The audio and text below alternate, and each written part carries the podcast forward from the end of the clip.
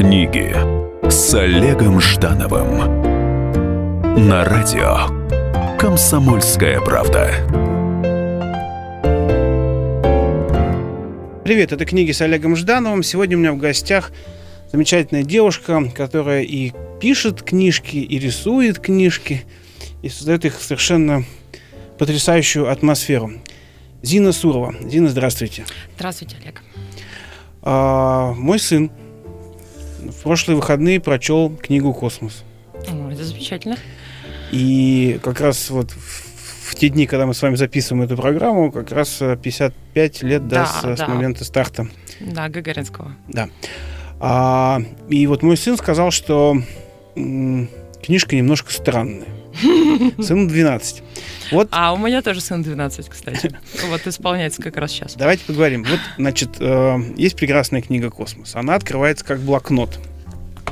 В ней э, много очень фотографий, коллажей, э, авторских, естественно, рисунков, таких и немножко шаржевых, и очень много. Но, но меня поразил Э, из-за из того, что вот мой сын ее прочел и даже оставил видеокомментарий, то есть есть в интернете э, видеоблог э, детский литературный обозреватель об этой книге. Пришлю ссылочку. Вот. О том, что вдруг в детскую, в детскую книгу пустили такие э, ну, тексты, которые раньше вот, цензура бы не, не, не смогла пропустить. Ну, например, про то, что э, Королев э, по попе шлепнул Гагарин и сказал «а-та-та».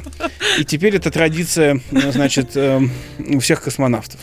Ну, почему же раньше не пустили? На самом деле, а, вот почему-то, а, как я замечаю, вот когда э, смотрят эту книжку, говорят, ах, Гагарин пописал на кустик, ах, значит, Королев шлепнул Гагарина по попе. Но если вы зайдете на сайт Роскосмоса и откроете, ви- и откроете видео какого-нибудь, какого-нибудь старта, а, Там ну, еще такое видео есть? Есть Там есть видео стартов э, таких вот, причем такие эм, такие презентабельные, вот, чтобы люди поняли, как э, космонавты садятся в ракету, как это происходит, как э, потом выдается ключ на старт, все с музыкой, замечательно, и там показано, как даже иногда иностранных космонавтов немного шлепают по попе, потому что на счастье. Им объясняют, и они вместе с нашими космонавтами, а, значит, а, то есть, в общем, это выше цензуры, вот это что-то другое уже. Потому что а, как-то так вот сложилось в космонавтике, что а, вот у нас не случайно даже в книжке есть разворот космические традиции, что если вот что-то прошло хорошо и было сделано определенным способом, то желательно делать так же, потому что а, в, в космосе очень много неожиданностей. Как вот общаясь с космонавтами, слушая разные интервью, слушая рассказы старых космонавтов, мы вместе с моим соавтором Дмитрием Костюковым, мы поняли, что вот очень важно передать эту атмосферу. И вот, да, сначала у нас тоже было впечатление, что это немного странно. Но как, как любой профессионализм, кстати. Угу. Вот. А, как возникла идея книжки о космосе? То есть это был какой-то там э, заказ от издательства или вот просто вы как-то вдохновились именно как э, покорением космического пространства и теми традициями вокруг ну, который существует вокруг этого? А, на самом деле тема замечательная. А, давно хотелось, как бы, сейчас, сейчас расскажу вкратце предысторию. Сейчас к 55-летию полета Гагарина вышел новый обновленный тираж в издательстве Манн Фербер. Первый тираж вышел к 50-летию полета Гагарина. И, собственно говоря, к тому моменту мы делали книгу вместе с Дмитрием Костюковым. И а, дело в том, что мы оба из Севастополя, оба учились в одной художественной школе, даже общеобразовательной школе. И как-то так он, закончив журфак МГУ, а я, закончив полиграфический университет, уже сложившимся со сложившимся опытом работы встретились в Москве и подумали, что бы нам такое сделать. На тот момент а, Дима сломал позвоночник и лежал и не мог ничего делать, поэтому нужно было подумать, ну, не мог ездить снимать. Вот. А эта фото- книжка, нам хотелось сделать книжку, основанную на реальных фотографиях. То есть в этой книге нет э, фоток из интернета. Есть э, фотографии, которые были сняты в ходе семи поездок на Байконур, и плюс фотографии с Международной космической станции нам дал Гео России Олег Котов, космонавт. Угу. А, потому что, когда лезешь в интернет, можно найти все. Естественно, можно найти все, но проверить, а как бы соответствует ли данная фотография тому, что по ней написано, а в космонавтике, в космонавтике много всяких нюансов, довольно сложно. Поэтому было решено использовать свой материал, использовать материал данный космонавтом и все как следует проверять и консультироваться с... Э, ну и по авторскому да, праву в том да, числе. Да, и по авторскому праву в том числе, конечно. Там мы используем знаменитую фотографию Гагарина, мы ее специально приобретали для издания. Вот, наверное, она единственная вот из, из не наших фотографий. Но не только. Идея была в том, что и на тот момент э, когда создавалась эта книга, а, в российском детском нонфикшене а, еще было мало изданных а, наших книжек, а как бы было очень много переизданий. Ну, потому что, ну, это просто вот законы бизнеса. Очень выгодно издателю, и это нормально. Есть очень хорошие европейские, какие угодно книжки, которые можно э, взять, они проверенные, их э, ставишь без русские рисков, тексты, да, без, без рисков, рисков, да, без, без рисков, без вложений. А здесь такой момент, мы, э, как бы я э, вместе с моим мужем Филиппом Суровым, он дизайнер, мы как бы часто делаем книжки, придумываем проект целиком и предлагаем издателю. То есть вы спросили, как был ли заказ? Нет, заказа не было. Как бы для нас с Филиппом было естественно. Дима пошел на этот вот тоже как бы мы решили взять на себя риск Увлекли. делать, делать книг, книгу, книгу с нуля. Вот. И по получилось так, что мы подумали, а что бы нам такое сделать? И оказалось, что кос по космосу материала очень много, и плюс космос такая тема, которая как раз в переизданиях не работает. Ну, потому что ты берешь книжку, там, э, ну, там одна строчка про то, что первый полетел Гагарин, а дальше шаттлы. А шаттлы в 2011 году уже не летают. И из шести шаттлов один был тренировочным, а два, а два взорвались. Как бы это прекрасный, очень интересный корабль, но а когда ну, у нас есть э, как бы Не своя менее. история и не Да. менее интересная. И ее, как недавно вот какие-то школьники сделали ролик э, про то, что мы не умеем, что называется, пиарить. Вот, э, пиарить то, что мы делаем в космонавке, делали.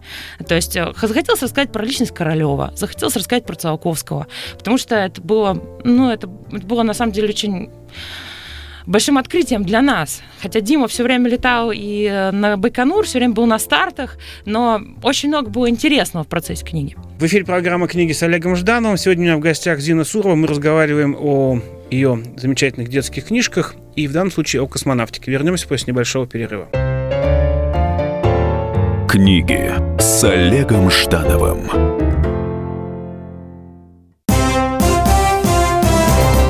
Здравствуйте, я Давид Шнейдеров. По субботам я рассказываю о кино, о его проблемах, о малоизвестных, но не малозначительных фактах. А главное, о том, что из общего кинопотока обязательно стоит посмотреть. Помогают мне в этом актеры, режиссеры, продюсеры, в общем, люди, которые в курсе событий. Погружайтесь со мной в самое массовое из искусств – программу «Синемания». Слушайте каждую субботу с 13 часов по московскому времени на радио «Комсомольская правда». Книги с Олегом Ждановым. На радио «Комсомольская правда». Привет, это книги с Олегом Ждановым. Сегодня у меня в гостях Зина Сурова. Мы обсуждаем детский нон-фикшн, э, ей уже и созданный. А насколько вообще велик э, вот рынок детского нон-фикшена в России? Я вот, э, честно говоря, знаю хороший проект «Занимательные животные», такой Георгий Гупала, где за зверушек пишут наши всякие известные медийные люди и журналисты, и издатели. Вот. И вот, собственно, проект Мифа, да, вот книжка «Космос», которая ко мне в руки попала. А все остальное это переиздание хороших, действительно, и, и российских, ну, советских, да, книг. Но там, э, ну, «Сделай сам», вот это, конечно, тенденция это была хорошая, там, да, про- но она э, с современными технологиями вообще никак не коррелируется. То есть книг очень мало. То есть если у вас какая-то э, концепция возрождения, там, создания заново да, детского нонфикшена, А, Я на самом деле занимаюсь не только детским нонфикшеном, нонфикшеном, конечно, то есть а, детский нонфикшн для меня это такие суровые рабочие будни, вот, хотя я очень, меня это очень, очень увлекает эта тема, но, в принципе, в издательстве «Миф» их детское направление это целиком нонфикшн.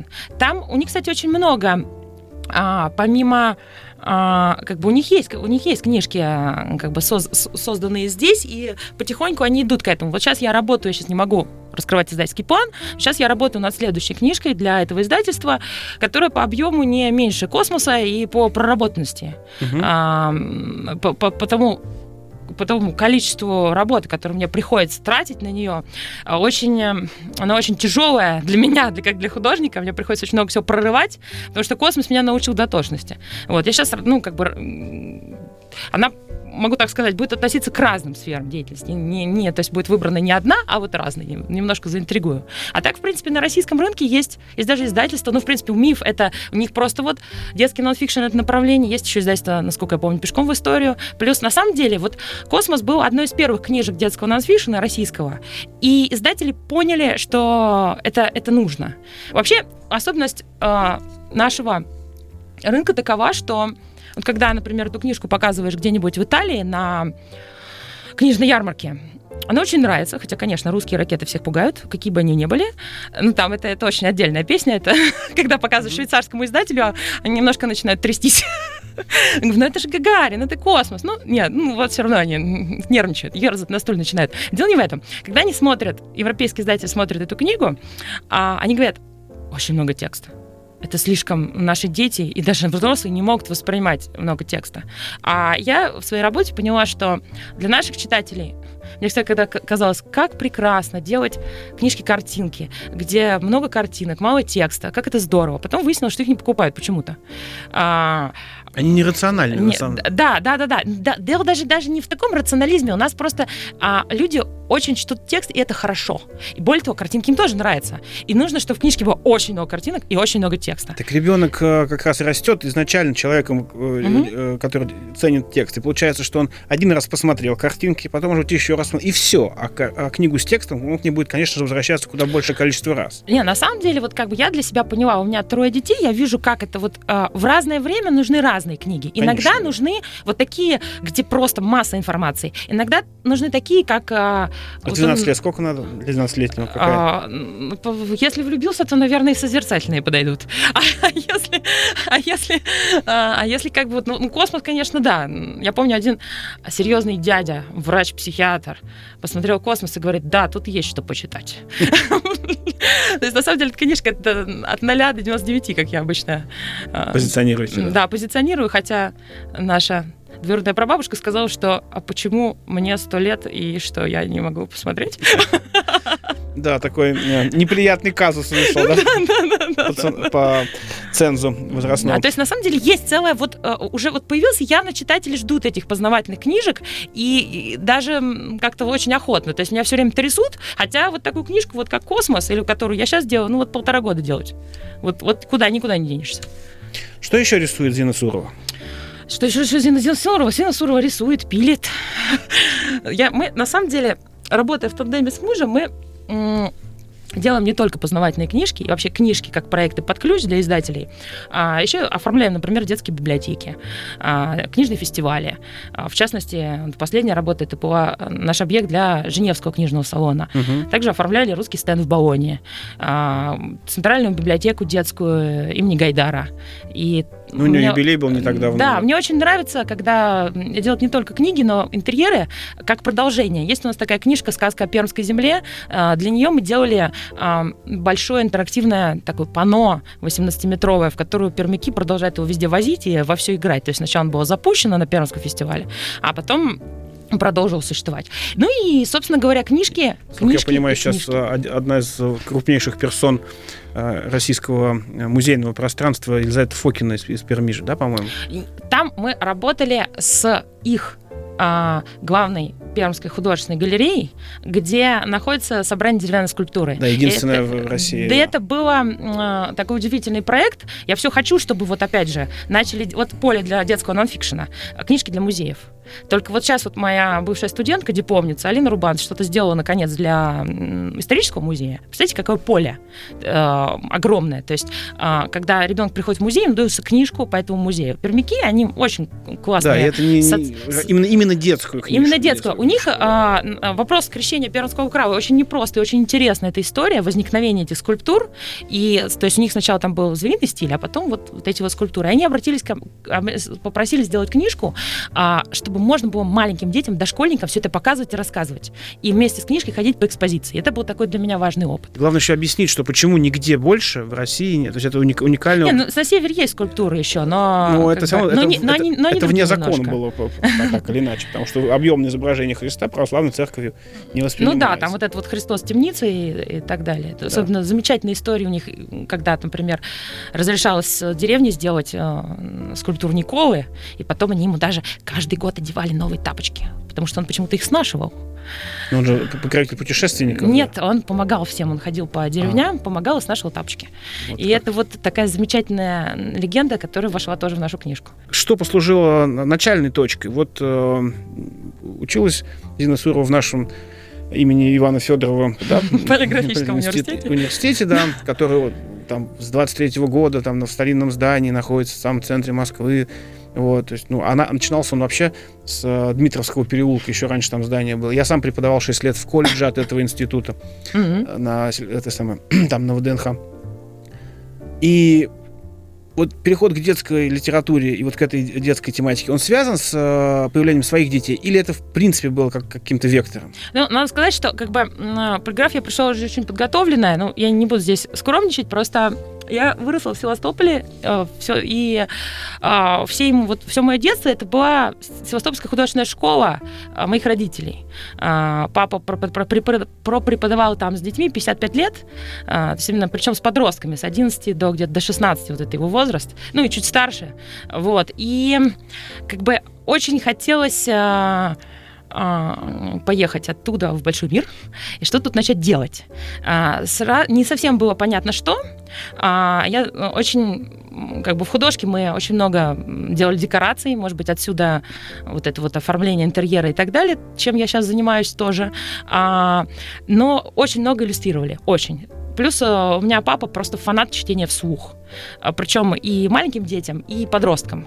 А, И вот постоянное иллюстрирование того, что он читает, видимо, подтолкнуло меня к вот, к вот этому вот э, поступлению именно в полиграф. Плюс это было, были времена довольно сложные, конец 90-х, и это была на тот момент Украина, на бесплатное можно было поступить только в МГУ, и вот по нашему профилю, то есть в Суриковку, там, в Строгановку, я не могла поступить в полиграф. Э, Я поступила в полиграф, и там уже встретила а, своего будущего мужа, дизайнера Филиппа. И как-то вот вместе мы пришли к тому, что здорово делать книжки целиком. Вот обычно как в издательство приходит, вот э, издатель садится и решает, так, дизайнер будет вот такой, автор вот такой, иллюстратор вот такой. В принципе, кстати, в Европе точно такая же система. У них даже еще жестче. У них обычно а, вот эти трое, они друг друга вообще не видят. То, чтобы конфликтов не было, ни проблем никаких не было. А, вот. А, и а мы поняли, что книга это такой единый организм, это как э, как здание. Как, как- как- да, и как ребенок. Знаешь, э, стали появляться дети и книжки одновременно. вот. И а, вы спросили, как дети повлияли на это. В принципе, вот сейчас я понимаю, что дети влияют на э, возрастную аудиторию книжек. То есть вот, вот это вот, например, лежит перед нами «Лето в деревне», это повесть а, про семью москвичей, которая попадает... И текст э, ваш, в смысле? Да, текст наш, э, текст мой, да, А, и, и- и картинки попадают в деревню, ну, покупают дом в глуши, и вот что с ними там с ними происходит, как они там вза- взаимодействуют с окружающей природой, местными жителями, э, что они там, чем они вообще занимаются летом в деревне. где- Еще одна версия Простоквашино. а, ну, не совсем, не совсем, потому что тут а, родители тоже как-то так участвуют. Вот. Просто часто меня спрашивают, а что делать в деревне-то? Вот. Много При том, чего. что много чего там можно делать. Вот. И вот про это тоже книжка. И а, мы стали, э, э, начали делать книжки целиком, и картинки, и дизайн сначала. То есть вот мы в 2009 мы сделали, например, такой есть замечательный поэт Тим Собакин, О, да-да-да. да, он был главным редактором журнала «Трамвай». Вот, мы сделали кни- книжку в серии «Пестрый квадрат», и она даже получила книжку года. Вот. В эфире программа «Книги» с Олегом Ждановым. Сегодня у меня в гостях Зина Сурова.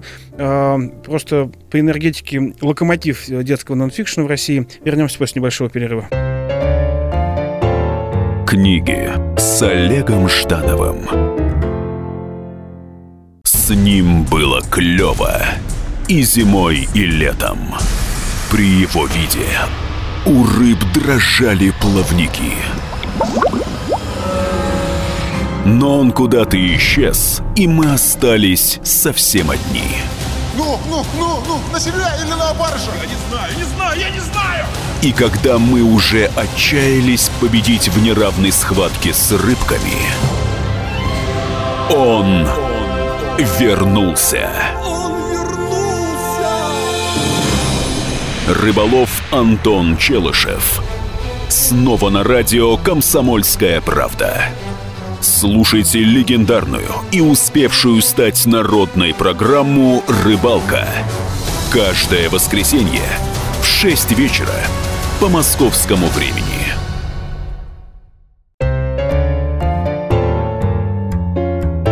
Книги с Олегом Ждановым на радио «Комсомольская правда». Привет, это книги с Олегом Ждановым. Сегодня у меня в гостях Зина Сурова, э, замечательный детский художник и писатель, и дизайнер, и вообще такая э, целая вселенная. Наверное, ну раз про космос она книги пишет, наверное, и будет в конечном итоге какая-нибудь звезда какой-то галактики названа. Ну, столько знаком с космонавтами. Значит, книжка из переписки с коровой заняла, была, была книжкой года в каком В году? 2009 я просто рассказываю про Мгм. историю нашей работы.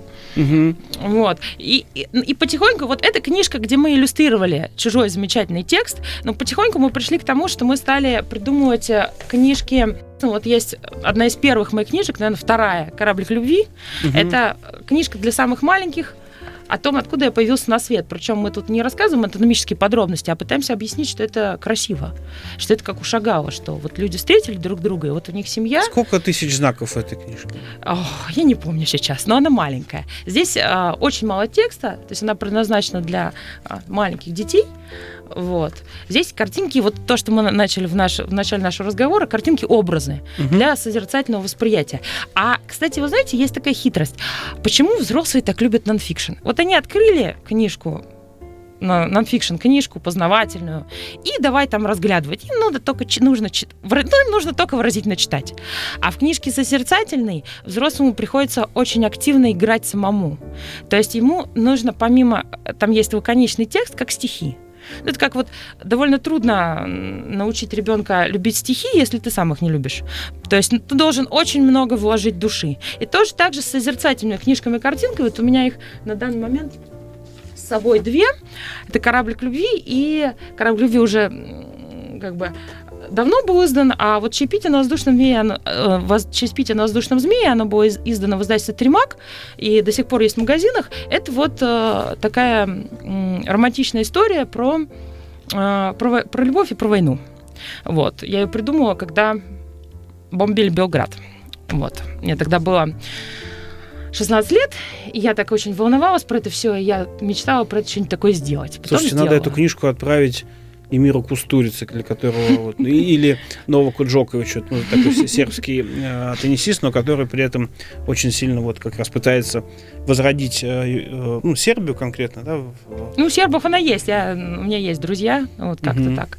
Вот, то есть просто, хотя каждый вот, э, она такая, здесь не написано вот так, здесь Дунай, здесь вот, нет, она совершенно не познавательная в этом смысле слова. Наоборот, каждый человек, который берет ее в руки, то есть вот, а, я помню, ну, в общем, если человек как-то связан, сейчас это очень, ну, очень многие люди оказываются связанными с войной.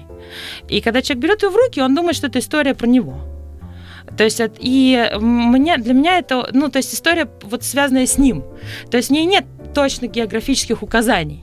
Ну, там, город на берегу реки. Без привязки, там, да. Вот, там, город на берегу реки, город на берегу моря, там, ну, вот, вот такое вот. И э, меня это очень радует, что для людей это как-то вот А вот- отзывается у них. Вот скажите, Зина, э, как по вашему опыту, э, что же сейчас нужно современным детишкам с той точки зрения, чтобы это было полезно все-таки, да? То есть какие книги быстрее до них доходят, до их, до их сердец? Все-таки это уклон к интерактивным книжкам, в которых нужно что-то раскрасить, куда-то лабиринтик вывести. Мгм.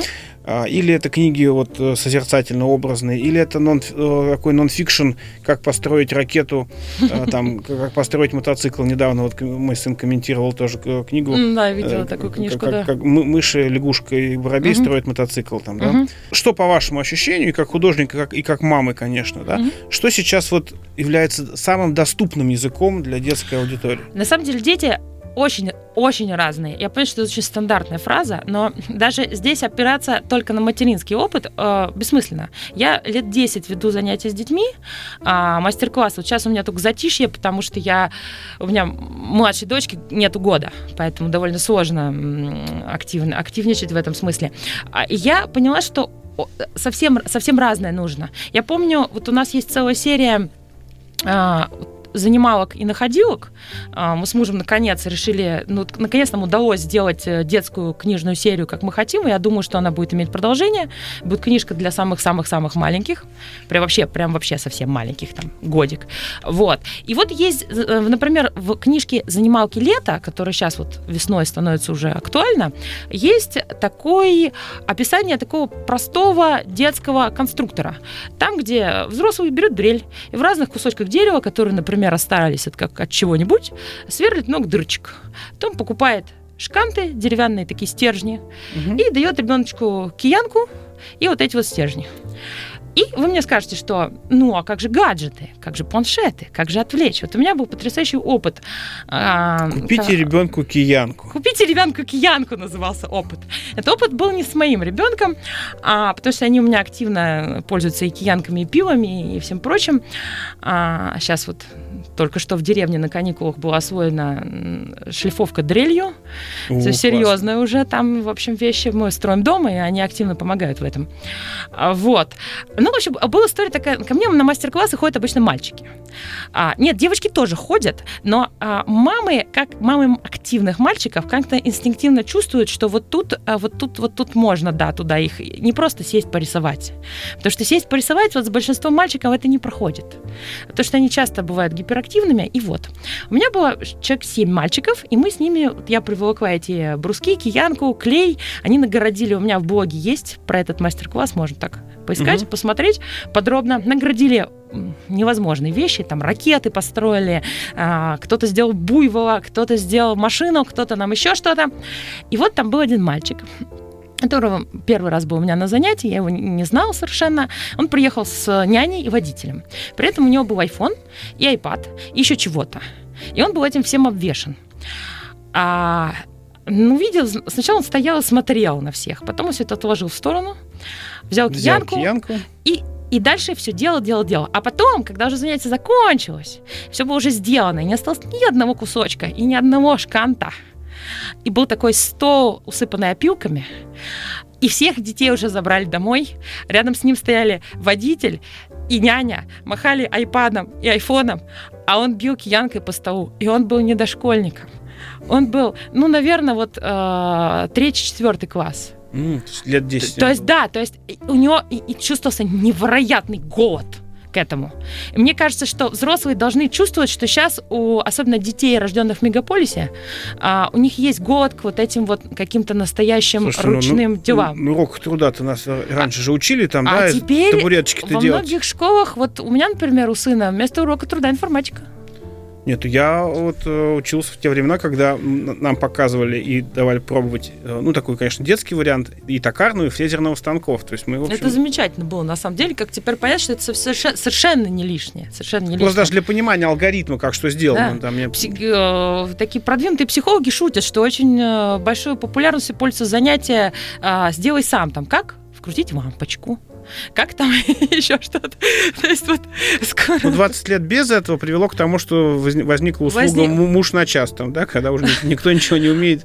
Да, да. А с другой стороны, есть еще вот, э, вот это просто вот что-то делать руками, а есть такое познание природы. Тоже был совершенно простой случай с моей дочкой. А, учительница природоведения попросила что-нибудь прорастить дома. Кто-то там что-то... Ну вот в классе 25 человек, из них двое прорастили. Угу. Одна просила фасоль, а другая у нас на подоконнике рос дуб. Ничего себе. И с фасоль. Он сейчас растет в деревне, хорошеет. Вот в нашей книжке «Лето в деревне» есть история этого дуба, откуда он. Он с, с, с, с ВДНХ. Там дубы, которые Ночью были... Вырыли? Нет, нет, нет, мы не вырыли. Мы нашли желудь, прорастили его, посадили. Там дубы, которые были явно до ВДНХ, стоят. Прекрасные, потрясающие. Так вот, ребенок принес этот дуб. Ну, такой дуб, вот лежит желудь, от него корень идет в землю. Кстати, в горшке потом, когда мы вынимали этот дуб, размотали, там был полтора метра этого корня. У дуба вот 10-сантиметрового дубка корень полтора метра. Шел по кругу. Вот, да, да, да. А, там вот этот лежит желудь, тут, значит, растет и два листика, все вот такой маленький дубок. Класс чуть не вырыл этот желудь. Оказалось, что половина класса желудей вообще не видела. Вот. И вот такие моменты, они очень волнуют их, и, и- и приходится э, делать не книжки-картинки, а книжки нон-фикшн. Прекрасно. В эфире программа «Книги с Олегом Ждановым». Сегодня у меня в гостях Зина Сурова, замечательный детский писатель и иллюстратор. И, в общем-то, я, я, как я уже понимаю, носитель некой концепции э, детского э, миропознания. Вернемся после небольшого перерыва. Книги с Олегом Ждановым. Здравствуйте, это Леонид Захаров. Возможно, кто-то из вас знает меня по программе «Отчаянный домохозяин». Теперь я буду вести еще одну программу «Радости жизни». Вопреки расхожему мнению, меня ведь радует не только еда, но еще и музыка, кино, путешествия. Да и вообще, вся наша жизнь, если разобраться, это одна сплошная радость. Вот об этом мы будем говорить в программе «Радости жизни» по пятницам в 20.05 накануне веселых выходных.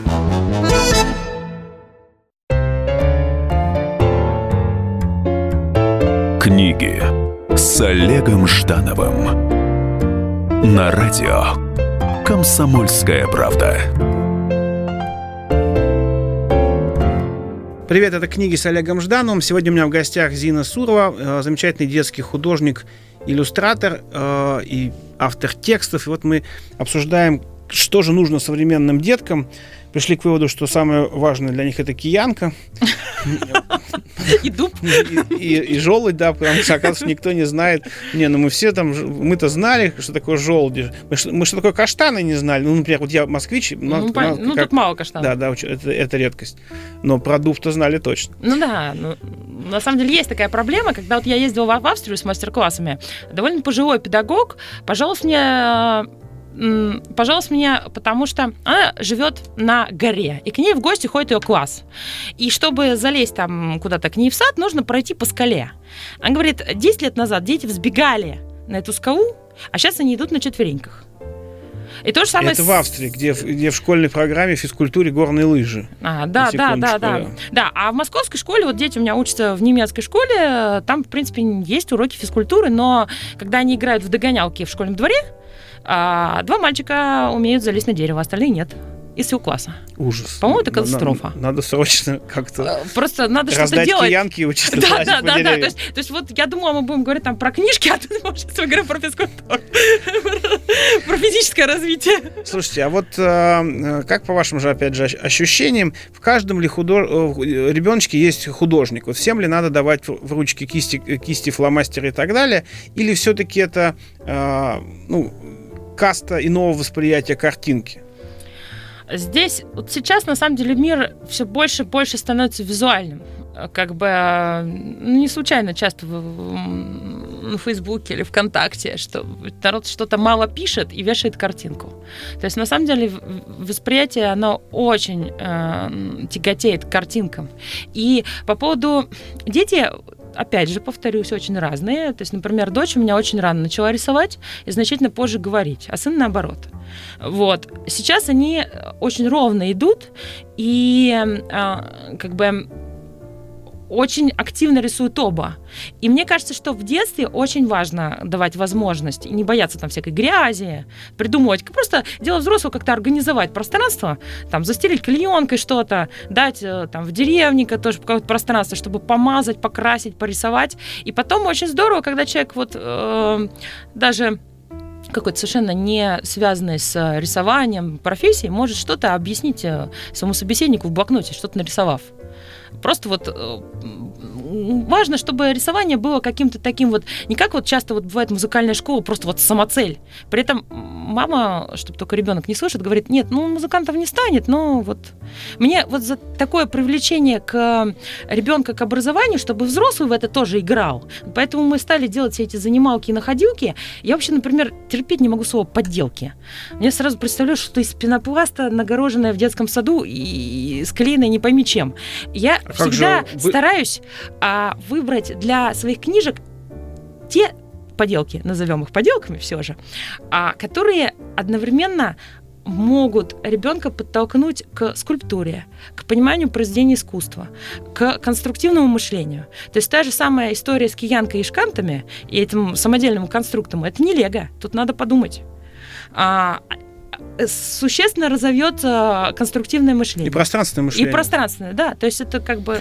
Ну, насчет подделки я вот не соглашусь. Э, ну, понятно. Я, что... хорошее, хорошее слово, на самом деле. Ну, Просто его немножко все, затоптали. Все же были, на самом деле, вот мое поколение точно посещали хоть какое-то время э, кружок э, природы и фантазия, где, собственно, бесконечно шкурили коряги, их друг с другом склеивали, и получались какие-то вот такие, значит, композиции, то есть для, как правило, для местного райкома. Там очень много было всегда вот этих э, природы и фантазии, поделка. Поделка ученика 5 А Жданова Олега. Вот, вот пожалуйста. Вот. А еще, мне кажется, очень важно, вот мы придумали в этом году, мы, мы ну, всей семьей и наши читатели живут с нашим календарем, цветным календарем. Вот есть очень много книжек про цвета.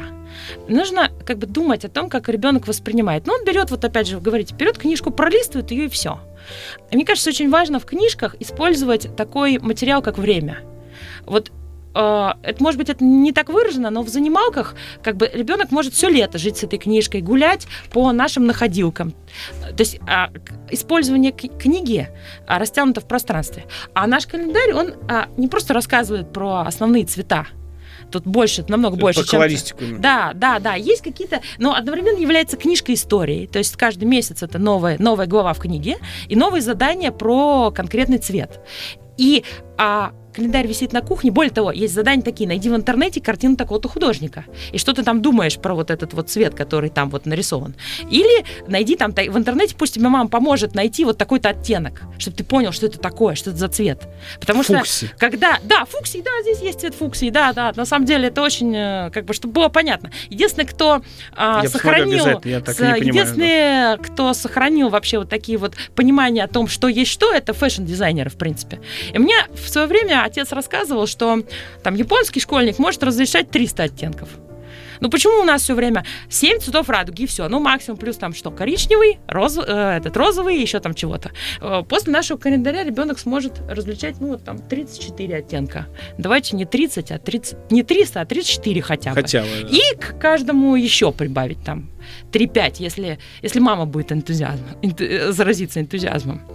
Вот. И что-то можно сделать. То есть мне, э, по, мне давно хотелось сделать книжку, где вот именно время будет мой помощник. Вот еще о чем хочу спросить. Э, существует мнение, я время от времени с ним даже соглашаюсь, что современные дети э, имеют очень весомый приоритет финансовых, материальных ценностей. Я вот, например, натолкнулся на ужасный э, факт. Мне мой сын говорит, вот идем к Сереже на день рождения. Вот. Я говорю, ну, что, что ты будешь ему дарить? Он говорит, а я деньги подарю. Я говорю, как? А, то есть, ну, то есть я, я понимаю, что, ну, во-первых, он, конечно, у меня их попросит, там, да, у меня или у мамы, но сама все, я говорю, слушай, ну как же ты себя лишаешь удовольствия выбрать подарок, это же так здорово, это, что, это, это даже мальчику здорово, девочке было бы тем более, конечно, девочки, для девочек выбор это целая вселенная. Он говорит, ну а, а что там, мучиться, вот мы, мы, мы, мы всем классам ему там по 500 рублей дадим, значит, он себе купит новую консоль там, да, то есть, ну, игровую. И вот, то есть, и у него есть э, логическое обоснование, понимая, что этот мальчик очень любит компьютерные игры, то есть для него это как раз очень хороший подарок, новая консоль какого-то нового поколения. И вот э, я, я время от времени наталкиваюсь там, да, вот, ну, э, на подобный, подобный вектор восприятия. Вот можно ли силами э, искусства это, это, этот вектор как-то расслабить немножко, вернуть к, к тому, что ну, к правильной пропорции? Не, не, не нужно, чтобы художник был голодным, но нужно, чтобы человек понимал, что деньги это не главное. Да, можно. Но для этого нужно обладать достаточным, опять же, энтузиазмом и энергией. И здесь очень важно, вот, то есть детей можно только, им, им, если ты будешь долго и нудно объяснять, деньги не главное, а, значит, так далее, так далее, так далее. Долгие нотации не работают. Должен, во-первых, сам а, как-то вот своим примером что-то им показывать, что для тебя тоже деньги не главное, что для мамы не главное шопинг, если у мамы есть другие интересы, и у папы тоже. И только тогда это будет работать. А так вот, ну вот у нас такое поколение, у нас такие дети, у нас вот это вот, оно действительно, оно вот да, у нас так, но нам нужно это менять, и менять в первую очередь самих себя. То есть, если у, тебя простой телефон, у тебя простая машина, Например, у меня э, Volkswagen транспортер довольно простой. Почему он простой? Потому что э, мне нужен, не нужны бренды, мне нужна, нужна была ему 12 лет. А, мне нужна была дешевая, простая машина, на которой мне не жалко возить объекты для оформления библиотек, детских площадок. Не жалко ех- ехать в глуши, но она одновременно не сломается. Вот, я, может быть, потом куплю какой-нибудь наш вездеход. Вот, просто мне нужно, чтобы все мои дети туда влезали. Вот, мне не нужно рациональное, этот вот, как бы мне понты совершенно не нужны. И только своим личным примером энергией можно что-то изменить. Ну что же, э, наша программа подходит к концу. Э, короткий вопрос, вернее, вопрос всегда у меня короткий, у вас ответы длинные. Э, давайте быстро скажем, если это возможно, конечно, о мечте, о каком-то следующем проекте. Ну, то есть я не говорю про те книги, которые уже создаются, с ними-то уже как бы понятно, они уже в работе, да, а о мечте о книге или проекте, который нового уровня. Вот какой он? А, я хочу сделать, вот мы долго говорили о творчестве, о рисовании, я хочу сделать книжку вместе со своим отцом, а, художником Михаилом Гурьевым, и она будет, рабочее название такое, как не убить в ребенке художника. О, отличное название. Вот, и она будет, там будет э, больше детских картинок, чем моих. Она будет не, необычного формата, и она будет таким, и текста там будет не очень много, это будут такие краткие советы и какие-то тоже, что можно сделать с ребенком. Э, потому что часто, когда к тебе приходит учиться ребенок, там ему 11 лет уже, ты понимаешь, что он уже в этой студии позанимался, в этой студии позанимался, он уже замылен э, другими взрослыми, очень сильно э, он уже потерял себя. И сейчас дети очень рано теряют свою самобытность. Отличное замечание. Даже, даже жаль, что оно прозвучало в самом конце программы. Его бы еще бы пообсуждать. Ну что ж, Зина, спасибо огромное. В эфире была программа «Книги с Олегом Ждановым». Читайте с вдохновением. Увидимся. Книги с Олегом Ждановым. С ним было клево и зимой, и летом. При его виде у рыб дрожали плавники. Но он куда-то исчез, и мы остались совсем одни. Ну, ну, ну, ну, на себя или на баржу? Я не знаю, не знаю, я не знаю! И когда мы уже отчаялись победить в неравной схватке с рыбками, он вернулся. Он вернулся! Рыболов Антон Челышев. Снова на радио «Комсомольская правда». Слушайте легендарную и успевшую стать народной программу «Рыбалка». Каждое воскресенье в 6 вечера по московскому времени.